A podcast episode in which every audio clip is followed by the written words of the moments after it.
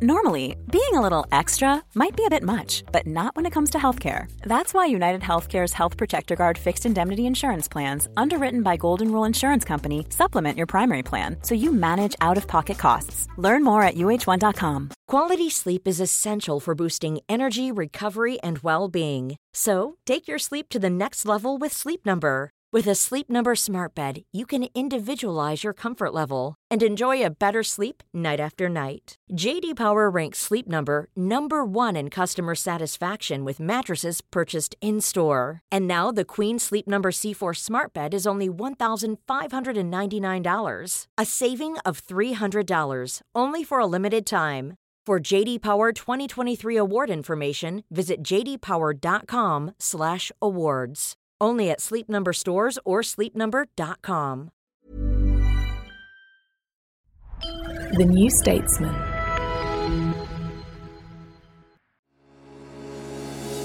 Hello, you're listening to audio long reads from The New Statesman, the best of our reported features, essays, and fiction read aloud. In this episode, Summer of Light, a short story by the prize winning novelist Jonathan Coe, read by me, Tom Gatti.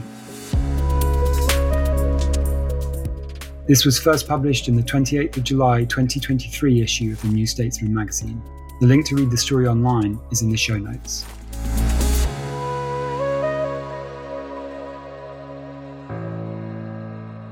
It is not a small thing to fall into a Venetian canal. The consequences can be serious. In the film Summertime, Katharine Hepburn falls into the canal which runs alongside the Campo San Barnaba.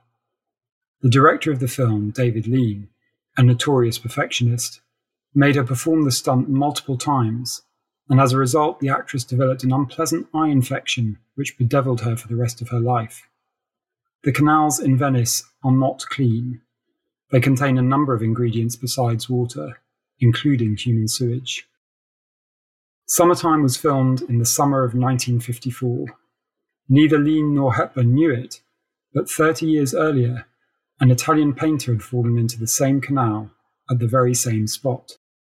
Fortunately, in his case, the experience did not induce a lifelong ailment. However, it was undignified and brought to a messy end an evening which ought to have consisted of pure triumph. The circumstances of his fall have remained unclear until now. The accident in question took place in 1924. Two years before that, Livia had learned that she would soon be leaving Onè di Fonte, the village which had been her home for the first 17 years of her life.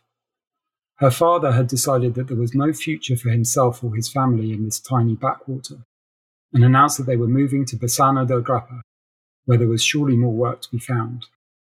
Later, after they had moved to Bassano and she had made friends with Serafina, Livia would tell her about that last summer in the village, the summer of 1922, revisiting it again and again in her memory, and always referring to it as the summer of light. The two girls would sit on the low wall which ran along the pathway above the river Brenta, and Livia would tell her friend the story of the painter who lived in the little house on the edge of the village, and how he had seen her sitting by the fountain one day and asked if he could paint her portrait, and everything that followed. Since Livia and her family had arrived in Bassano, she and Serafina had become firm but unlikely friends, Serafina was a classical northern beauty, with long dark hair, flawless tawny skin, and an immaculate figure.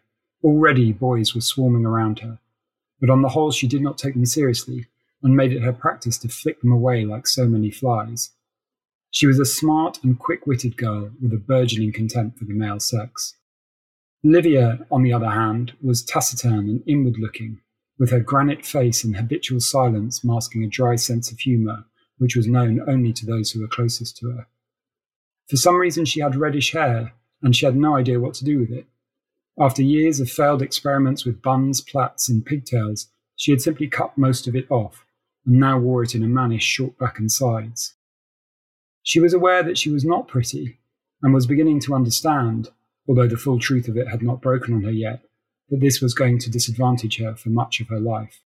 But she did not resent Serafina for her beauty. She valued her, instead, for the friendship she had extended to her from the day they met. The sun showed no mercy that day, Livia told her friend as they looked down towards the foaming currents of the river. I was sweating waterfalls. The whole summer had been the same, but that day was especially bad. I was sitting in the shade by the fountain, resting on my way back from the shop when the painter came by. We all knew him, by sight at least. He had a little house on the edge of the village, and he'd been living there since the end of the war with his wife and his son. You sometimes saw him sitting in the fields, painting a tree or a horse and cart or some such.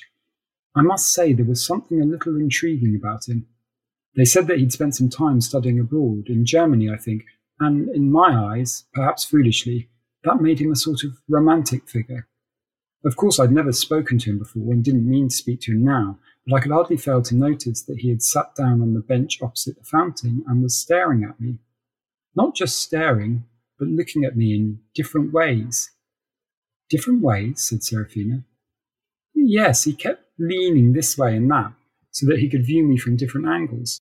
He was making no secret of it. But you have to get used to that way that men look at you, Serafina said. They do it all the time. Not to me, said Livia. Only the night before there had been a party in the village. A couple had been celebrating their anniversary and everyone was there, dancing all night. There was a boy called Flavio, a beautiful boy. I had such a crush on him, and however much I tried, I couldn't get him to look at me once. It was as if I was invisible. She stared across the river and repeated the word. Yes, invisible. Serafina said nothing, but put her hand on Livia's forearm and gave it a squeeze. It was meant to be a comforting gesture, but Livia did not acknowledge it. She continued. That was why I was so amazed when this man said that he wanted to paint me. Me, out of all the girls in the village. He said that he wanted to start as soon as possible and asked me to come to his studio on Monday morning. He had a studio attached to his house. Didn't you ask him, Serafina said, trying to find a way to phrase the question tactfully, what sort of painting it was going to be? Oh, I know what these painters are like, said Livia, who was not altogether unworldly. They can't wait for their models to take their clothes off. All those pious religious paintings from centuries ago, all those ascensions and annunciations. It's amazing how often the women in those paintings are falling out of their dresses and have their bottoms hanging out of their gowns. But my instinct was that he wasn't interested in anything like that, and I was right. When I turned up on Monday morning, I was wearing my ordinary clothes, and he was perfectly happy about it. And what was his studio like? Serafina asked. It was beautiful, said Livia, sighing at the memory. I think originally it was just an old barn, but Signor Rollo, a very clever builder, our next door neighbour, had changed it for him. There were these three huge skylights in the ceiling, and they let in all this wonderful light, this wonderful summer light. And everywhere you looked, there were canvases and sketches in lovely bright colours, and at once you could see that he was a very good painter, a serious painter. These were not the sort of paintings you see them selling to tourists on the Ponte Vecchio. And there was a smell in there. I don't know what it was oil paint or turpentine, one of those things that painters use. Such a lovely smell. I remember it all so perfectly. I was there the whole week. The whole week? Serafina was incredulous. Yes, that's how serious he was. Every inch of the canvas took him hours. And there were sketches first, pencil on paper, before he even took out a brush. What on earth did you talk about all that time? Nothing. Nothing? He never said a word to me, nor I to him. For the first few minutes on the first morning, I tried to make some conversation and talked to him about the weather and asked about his family, but he didn't reply. After that, there was nothing but silence between us, every day. And yet, it wasn't awkward at all. He was absorbed in his work, and I was happy just to sit there, enjoying the stillness, enjoying the light, enjoying the. She was too embarrassed to say the word at first. The attention, Nobody had ever looked at me like that before, or since, looked at me so intently. As I say, I don't know why it was me that he chose, but I was so happy that he did. It was the best experience of my life. She stared ahead of her, lost in sightless reminiscence. And then Serafina asked, What did you think of the painting when you saw it? It was very fine, said Livia, coming back to earth and choosing her words carefully. Very faithful. He caught me almost to perfection, you might say. It wasn't a flattering portrait by any means, but it was honest. I liked his honesty very much. But to tell you the truth, I only saw it very briefly when it was finished. Soon afterwards, we moved here to Bassano, and I never saw the painter again, and I don't know what happened to the picture. Perhaps he sold it to a private collector, and it will be hanging in the dining room of some dingy villa for the next 50 years. Isn't that what happens? Livia sighed. I would give anything to see it again, you know. Even a glimpse. Anything at all. If you're enjoying this episode, you might like to listen to more. All our audio long reads are available on their own feed. Search Audio Long Reads in your podcast app or follow the link in the episode notes.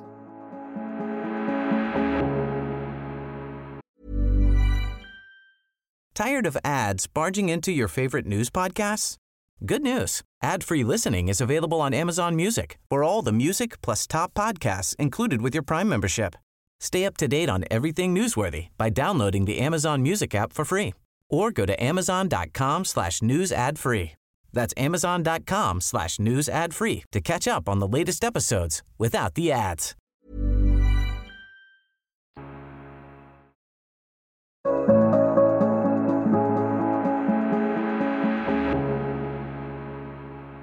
A few months went by. Livia found work at a dressmaker's in the Via Brocchi, while Serafina continued to wait tables at a restaurant, the Gallo d'Oro. Serafina began to attract the attentions of one customer in particular, a handsome youth called Andrea who had just returned from law school and was now assisting the local magistrate. He dined at the restaurant every evening and soon began taking her out, and before long everyone was talking about them as if they were a couple. Andrea had a friend, Riccardo, the son of a wealthy factory owner. He didn't seem to work for a living and kept telling people that he was going to join the army, although there was little sign of it happening. Instead, he just seemed to follow Andrea around everywhere and was generally considered to be rather stupid and a bit of a pain. Livia, in particular, disliked him. But because he spent so much time with Andrea, and Andrea spent so much time with Serafina, she always seemed to end up in his company. One day after work, Livia went to the Gallo d'Oro and found, inevitably, that Andrea and Riccardo were already there, dining together. While they were waiting for their pasta to arrive, Andrea was reading the newspaper and Riccardo was cleaning his fingernails with his teeth. As usual, he ignored Livia when she arrived. He did not consider her pretty enough to talk to, even though he was no great looker himself. Anyway, this evening, Livia had something else to distract her.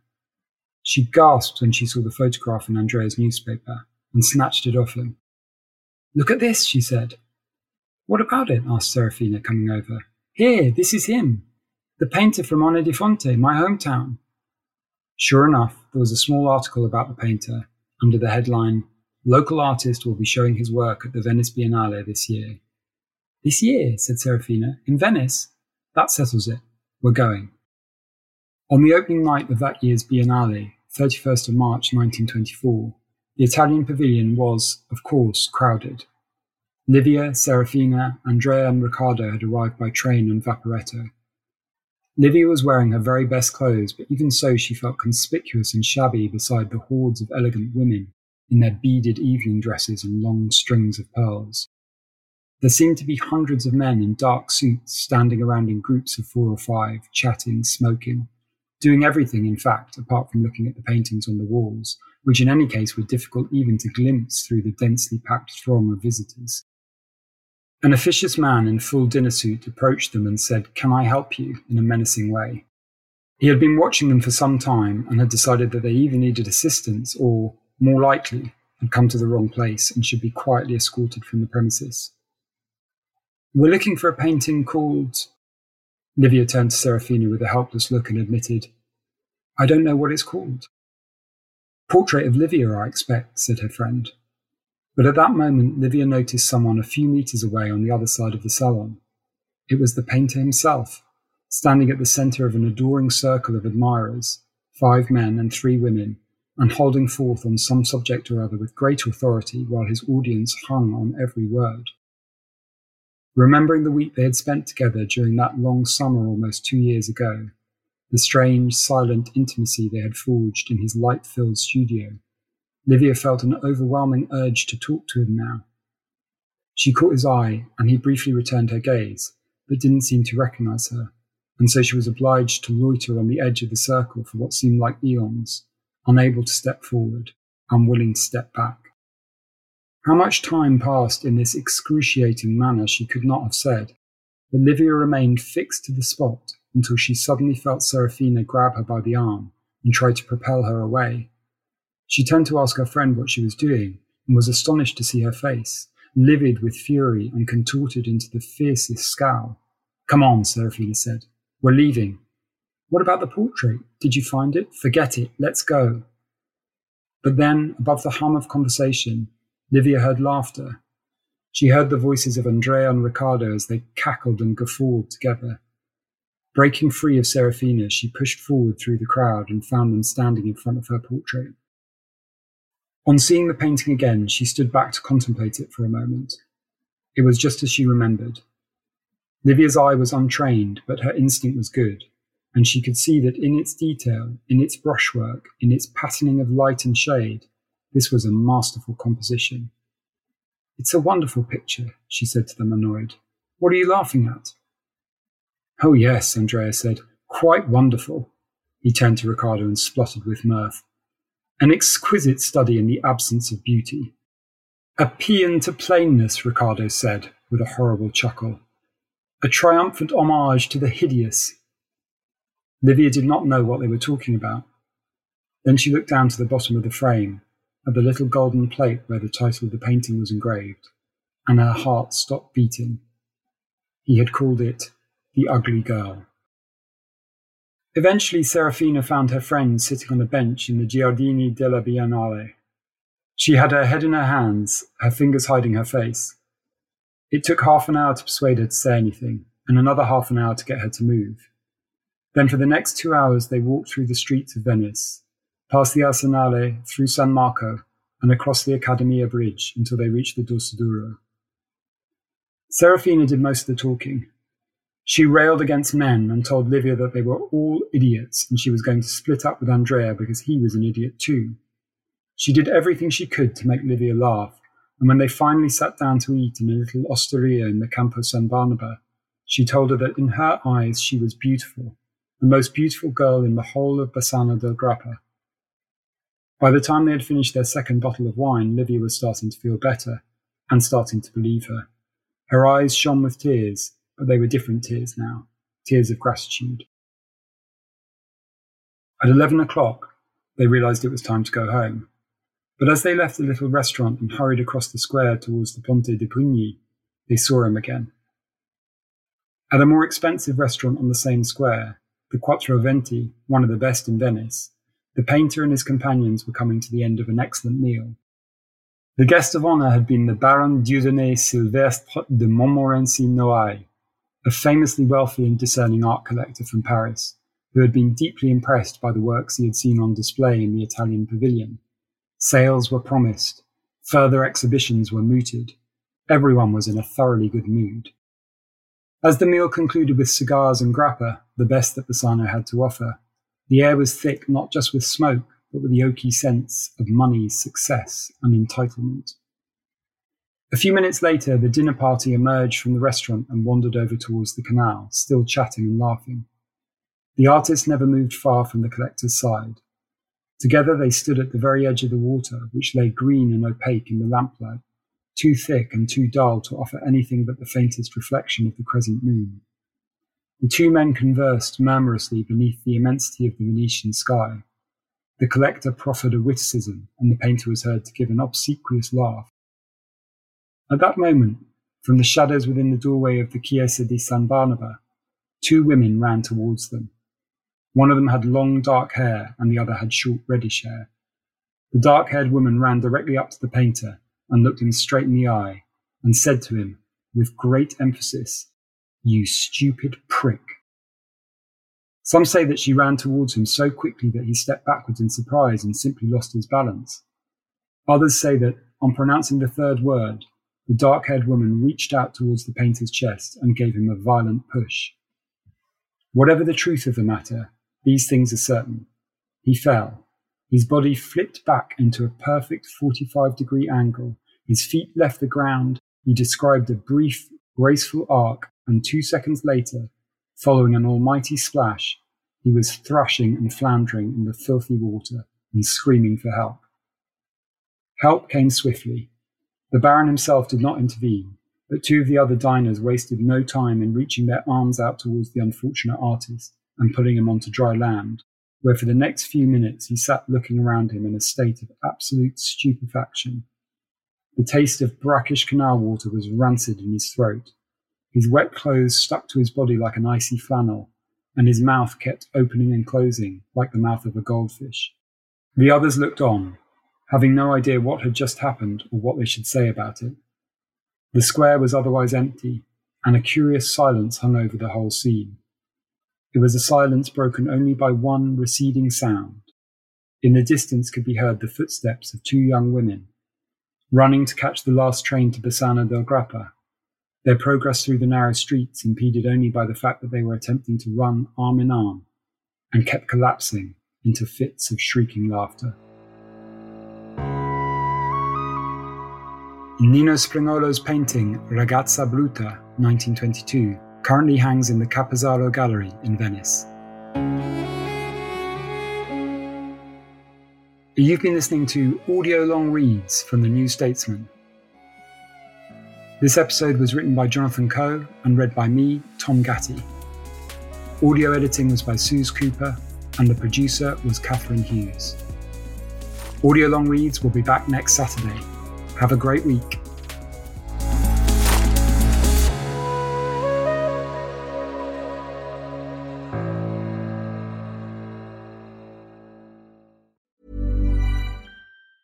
Tired of ads barging into your favorite news podcasts? Good news. Ad-free listening is available on Amazon Music for all the music plus top podcasts included with your Prime membership. Stay up to date on everything newsworthy by downloading the Amazon Music app for free or go to amazon.com slash news ad free. That's amazon.com slash news ad free to catch up on the latest episodes without the ads. Spin your passion into a business with Shopify and break sales records with the world's best converting checkout. Let's hear that one more time. The world's best converting checkout. Shopify's legendary checkout makes it easier for customers to shop on your website, across social media, and everywhere in between. Now that's music to your ears. Any way you spin it, you can be a smash hit with Shopify. Start your dollar a month trial today at shopify.com slash records.